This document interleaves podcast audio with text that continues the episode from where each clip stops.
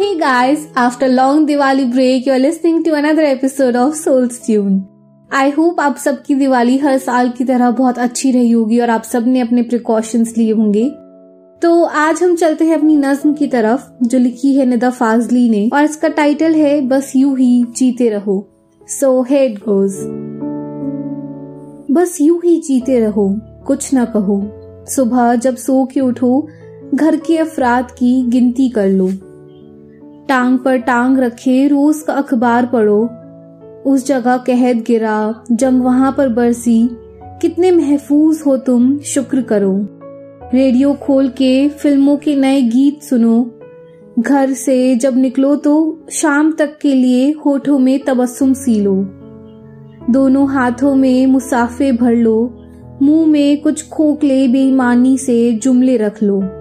मुख्तलिफ़ हाथों में सिक्कों की तरह घिसते रहो। कुछ न कहो, उजली पोशाक, समाजी इज़्ज़त, और क्या चाहिए जीने के लिए? रोज मिल जाती है पीने के लिए। बस यूँ ही जीते रहो, कुछ ना कहो। शुक्रिया दोस्तों, ये जो नज्म है, ये बहुत ही सरकास्टिक वे में लिखी हुई है निदा फाजली जी ने। जब मैं पढ़ रही थी तो आपको थोड़ा कुछ समझ आया होगा।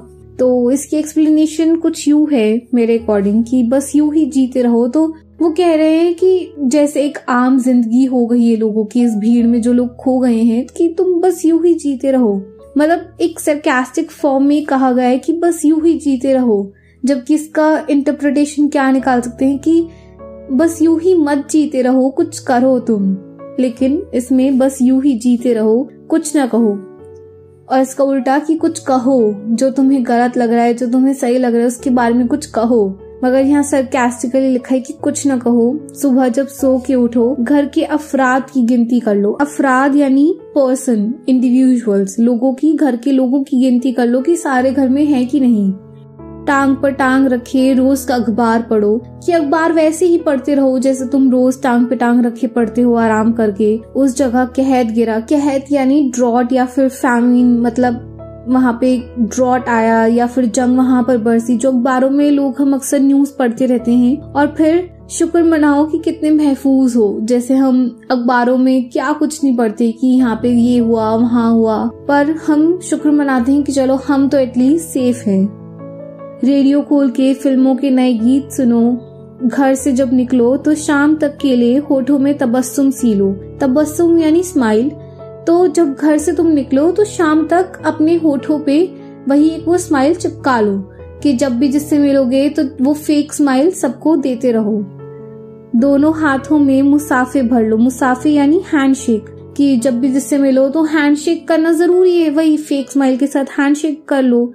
मुँह में कुछ खोखले बेईमानी से जुमले रख लो। जुमले यानी सेंटेंसेस तो मुँह में कुछ खोखले बेईमानी यानी जो फेक सेंटेंसेस हैं, जो हम अक्सर हर किसी से बोलते हैं, वो एक कस्टमरी जो सेंटेंसेस है for example hi how are you oh I am fine and all ये सब अपने बेईमानी, खोखले, जुमले रख लो।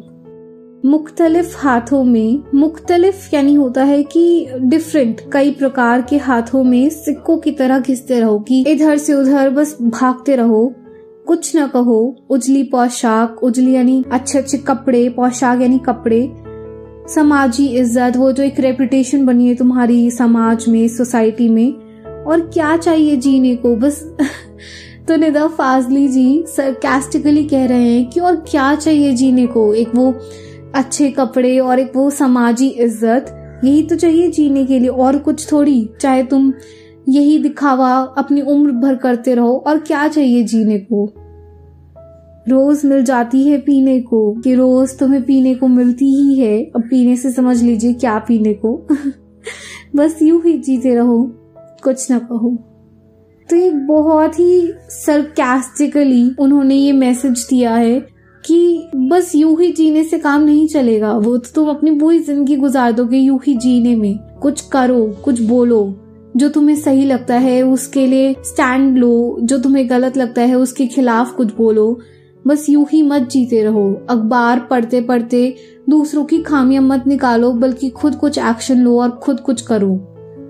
तो बस आज की नज्म का कुछ यही मैसेज था और यही नज्म थी। मैं फिर लौटूँगी नेक्स्ट वीक फ्राइडे को ही, रात को नौ बजे।